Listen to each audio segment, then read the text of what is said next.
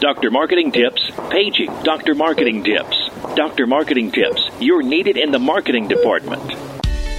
Welcome to the Dr. Marketing Tips Podcast, your prescription to the answers you seek to grow your medical practice easier, better, and faster. This show is all about connecting practice administrators and medical marketing professionals with peers working in practices, learning from experiences, making mistakes, and sharing successes. Let's get started. Hey there, welcome to the Dr. Marketing Tips Podcast. I am Jennifer. And I'm Corey. And today we're going to talk with Corey about what he learned after a deep dive, really an eight hour session with a bunch of practice administrators where they went through some training on the seven habits for highly effective leaders, which, um, if you read Stephen Covey, you know that's one of Stephen Covey's best selling books. And then they turn that into a full day intensive with all the practice managers. So, Corey's going to share with us some of the things that he learned. So, Corey, let's go ahead and get started. Um, if you can give our listeners a brief overview of the course and what you learned and what you guys kind of discussed along the way. Yeah, so like you said, it was an eight hour course, and a lot of what we talked about was sort of the intense scrutiny and the focus on patient satisfaction and outcomes were all sort of facing. And uh, this was specific to ophthalmology, but I think it applies to a range of subspecialties. Um, we discussed the increasing regulatory burden, uh, focus on payers, decreasing reimbursement, rising costs of staff and supplies, and and uh, we also touched on physician and staff burnout. And so this kind of set the stage for the seven habit discussion. And so once we kind of laid the groundwork, we went into areas that we need to improve and things that we should value. And then we actually went, uh, I would say probably 80% of the day, we went through the seven habits. So if you're listening, don't worry, we're not going to have an eight hour podcast, but we're going to kind of hit the highlights as we can. So I'm going to flip through some of my notes so you may hear that in the background. But um, yeah, we wanted to touch on some of the, the key points and takeaways from that. Yeah, absolutely. And um, that physician burnout thing is something that comes up all the time. And it's really not just physicians, even though physicians are at a higher rate. Um, practice administrators burn out um, at a accelerated rate, I think, as well. So what was kind of one of the, if you had to, if you had to pin it down to one or two things, what was your key takeaway from this deep dive? Yeah, I think one of the most important things um, that we talked about was sort of engagement with the staff and the physician. So, some of the goals when you're looking at engagement when it comes to physician, uh, that can help them decrease stress, uh, reduce the probability of burnout. It allows them to focus on their passion, which you know is patient care, obviously. Um, more quality time with patients and a higher satisfaction overall just with the practice of medicine. And then on the flip side, when it comes to staff, when you're engaging them, you're really empowering your employees. And the greater engagement actually leads to a higher job satisfaction, increased employee retention, which is an issue that we hear more and more that practices are, are facing, they're having problems with, uh, and increased commitment to values and the mission of the practice. And actually, one of the things that we talked about was um, there was almost like a little pop quiz where they were asking the administrators what was the mission and what were the values of the practice. And that was actually a lot harder for some of them to answer than you may think. Interesting. Mm-hmm. So, um, one thing that I think about all the time is, you know, what's the difference between a manager versus a leader? I know for me, sometimes I get relegated to a management role because we're a small team and somebody's got to manage the projects and, and make sure that they're moving forward. But my strength is in the visionary and the leadership area, not in the management area. So I know that you said kind of offline that, that there was a discussion um, with this group about the difference between a manager and a leader. So tell us a bit about that discussion. Yeah, that's a great point. So leaders they don't really motivate anyone. They sort of create this culture that lets people reach their potential. So manager is more about getting predictable results. You're focused on the tangibles. Um, the the systems kind of rule the day there. And honestly, sometimes managers are, are money focused, and leaders you're more about inspiring the team. You're focused on the intangibles. Typically, have a high emotional intelligence. You're looking at sort of the big picture strategies um, and where relationships kind of rule the day versus the the systems and the processes and kind of getting into the weeds, which is more of like a manager role. Leader is sort of that uh, higher elevation that's that's sort of guiding the ship, if you will. Absolutely. Well, there you just said it to, to a T. That's how I see myself. I hate being in that management role, but there you know it takes all kinds to make these practices run and to make our our marketing practice run too. Okay, so let's hear it. What are the seven highly effective habits of leaders? If you like what you're hearing and need some help marketing your medical practice this year, be sure and check us out at insightmg.com. That's insight, M as in marketing, G as in group.com. Don't think you've got a budget for this kind of stuff? Think again. We've got you covered. Make sure you schedule a free consult today. All right, so habit number one was be proactive, which essentially is just saying that you need to recognize that change is needed, and then you un- need to understand what change actually needs to happen. So here we talked about sort of the high, middle, and low performing bell curve. So if you imagine that your employees are on a, a bell curve, um, the middle group is sort of like you know your average employee. Then you've got the high end on the right side low end on the left side. And what they were saying was um, when when you're looking at being proactive one of the things that you can do is focus on the high end employees and kind of cut off the lower end employees. Because if you think about how much time you spend sort of managing and trying to lead those individuals it's a lot of wasted time and effort. Whereas the middle folks uh, if there are more sort of high performers in the area they'll tend to shift towards those high performing individuals.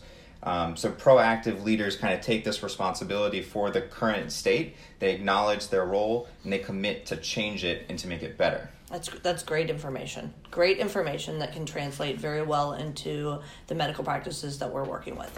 So what's the next one?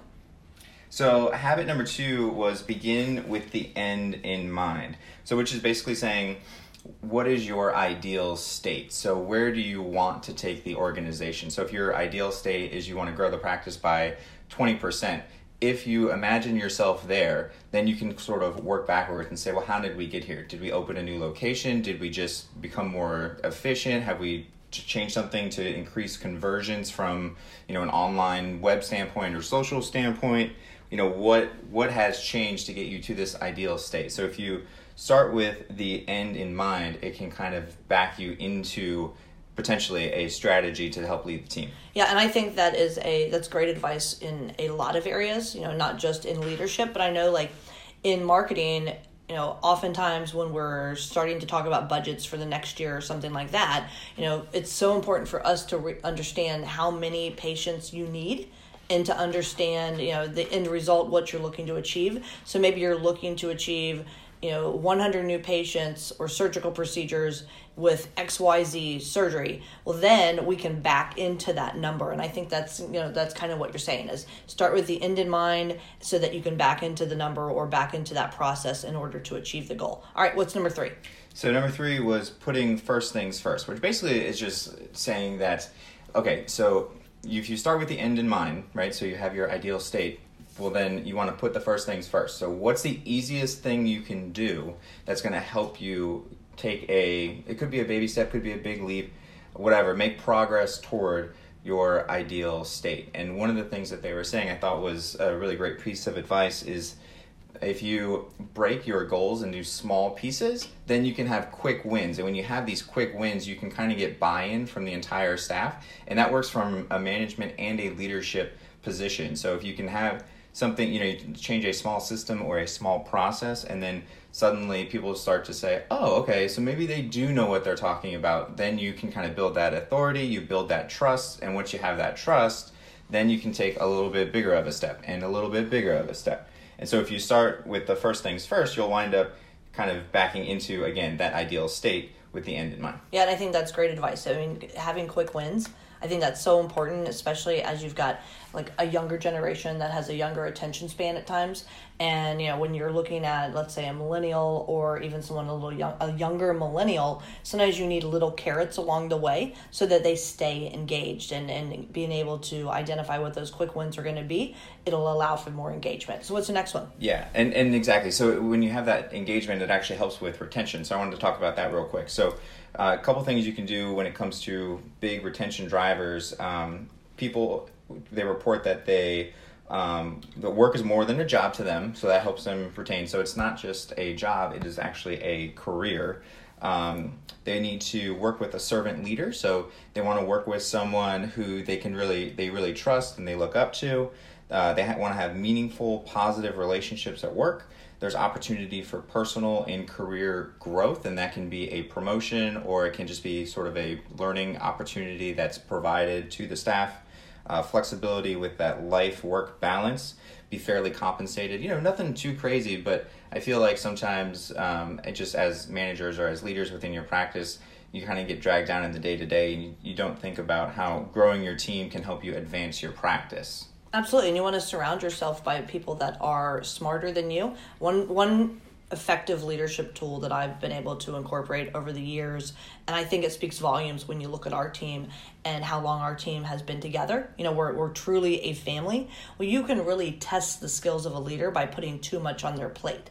See what their breaking point is, and if they'll convert it'll help them grow, especially when you have the younger generation, you know, putting projects on their plate that are more like MBA type projects where there's a start and there's a finish, but it's a quick turnaround. If, if an employee can thrive in that type of environment, then they can be coached into uh, thriving in any type of environment within your practice. So, what's the next one? Hey there. Replacing an employee can be expensive, upward of 50% of that employee's annual salary. Did you know that only 33% of your employees are actually engaged at work? Well, what if you could invest in engaging and training your employees for as little as $8 per month with training that's specific to the challenges you face in your medical practice, like customer service, patient experience, communicating across generations, just to name a few. Well, visit us at insightmg.com to find out more about how our employee engagement and training platform can help you strengthen employee retention, develop patient service mindsets, and give you peace of mind when it comes time for annual reviews, all without creating any additional work for you. And it's only eight bucks a month. So check us out at Insight M as in marketing, G as in group.com. We'll be waiting for you. Yeah, that well that actually leads right into the there next you go. one, which is uh, I'm telling you this stuff. I haven't even read the book, and this stuff is like right up in my alley. Yeah, so the next one is think win-win. So basically, when you're having these conversations, you want to provide um, a scenario where it's a win-win for both the the employee, the leader, and um, you know everyone with the patients, everyone within the organization. Um, we didn't we didn't spend too much time on that one. That we actually went into like a kind of a workshop mode at this point. So we were thinking win win. We went through different scenarios and how people can uh, react if there's a like an initiator of a conversation. Um, there was a coach position, and then also um, the uh, the recipient of the conversation. So we just kind of did some role playing there and, and got sort of hands on here for the win win. And also for the next habit, which was uh, seek first to understand then to be understood, we continued sort of the the role playing uh, dynamic there, where we were saying, um, you know, person A feels one way, person B feels another way. So, as an effective leader, how do you sort of coach them through that? I think I think that's I mean these are all things that you're going to bring back to the office and go through from there. I mean to me anybody in your practice can follow these skills and developing effective leaders is the best way that you're going to have to deal with this you know the retirement of the baby boomers and really starting to have to coach these younger folks um, into the practice and finding out who's going to sink and who's going to who's going to swim or who's going to you know be on the medal stand at the end because those are the ones that are going to be leading your practice. What's the next um next one? Yeah so the next habit was uh, synergize which basically means how do you change the management and create a culture of sustainability? Uh, which translates to essentially do your team members know what to expect? So is everyone on the same page at the same time? Uh, you know, so essentially, what you want to do is you want to set your goals and sort of outline them and then explain them to every member of the team regardless of their role whether they're the front of house back of house wherever they are if they're dealing with patients or you know maybe they just deal with billing whatever the case may be you want them to all know you know what effective communication means how we're unified we're in this together and what sort of training is needed and available to help everyone again stay on that same page and work toward the same goal. Yeah, and staying on the same page. I think communication, at the end of the day, communication is the number one reason people probably become disengaged at work or leave the job in general. And and it's it's interesting because we're we're working we're halfway through or about three quarters of the way through a big promotion for employee engagement and you know we've got automated emails that go out every single week to all the employees for this employee engagement pro- uh, project. Plus we've got you know communication going to management. We've had we've had um, big presentations to the board of directors for the, a bunch of doctors to make sure they're fully versed. I've done presentations in front of the entire management team making sure they're all you know completely on the same page. And it blows me away that we still get folks saying I don't feel like I know what's going on. and that, I mean, it just blows me yeah. away. But part of that is that everybody gives and receives information differently. Absolutely. And sometimes you need that constant reinforcement. And just because you think you're communicating doesn't necessarily mean it's being received on the other side. And so that just goes into this whole necessity for building relationships and being able to have those soft skills where the servant leader can walk the floor and make sure that the person on the other end is receiving the information as they're trying to give it. Right, and that's where the trust factor kind of comes in too. you know, it's because um, so if you put yourself in the shoes of the person who, like one of your techs, let's say, you know, they're thinking um, that you've outlined a process for change, right? But that person's thinking, well, how do I do my job today? What's going to change with me? Will my manager support me through this, or am I just kind of going to get thrown to the wolves here? And sometimes when we change processes and systems, we don't think about it from that perspective. So that was kind of what the, the whole point here was to say that uh, every system is perfectly designed to get the result that it gets. So if something is broken, well then maybe you know when it was being set up, something wasn't actually set up correctly. So that's why you synergize and you can kind of build from there. That goes that leads me into one of my biggest pet peeves is that when when something isn't necessarily working and it typically has a communication breakdown, there's nothing that drives me nuts more than when somebody says, "Well, that's the way we've always done it." Yeah. The system, you're right. The system is probably set up to fail. Mm-hmm. And sometimes you just need to blow up the system and start from scratch. And you've got to be flexible to be able to acknowledge when it's not working. Yeah. And uh, so speaking of being flexible, the final habit was uh, sharpen the saw, which basically means once you kind of get these things in place, know that you're not done. Everything is sort of always evolving and changing, so you're going to constantly need to go and sharpen the saw to make things a little bit better, to make things a little bit faster. Um, culture change, it's it's a long term process. It doesn't happen overnight, so the barriers to change obviously must be addressed. And then to have some sustainability, you need to continue to revisit these things.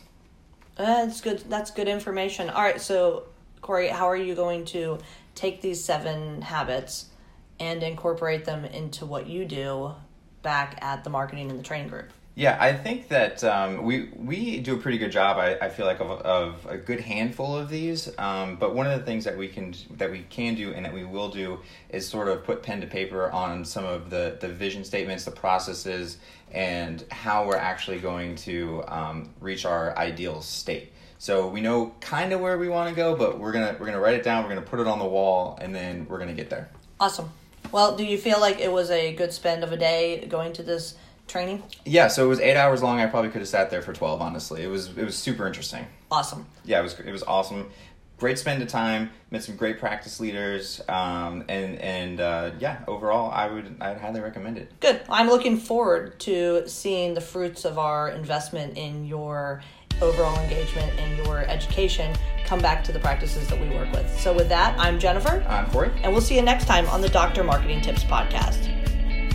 Thanks for listening to the drmarketingtips.com podcast. If there's anything from today's show you want to learn more about, check out drmarketingtips.com for our podcast resource center with all the notes, links, and goodies we mentioned during the show. If you're not already a subscriber to our show, please consider pressing the subscribe button on your podcast player so you never miss one of our future episodes. And if you haven't given us a rating or review yet on iTunes, please find a spare minute and help us reach and educate even more of our medical practice peers. Thanks again for listening, and we'll catch you next time. Doctor's Orders.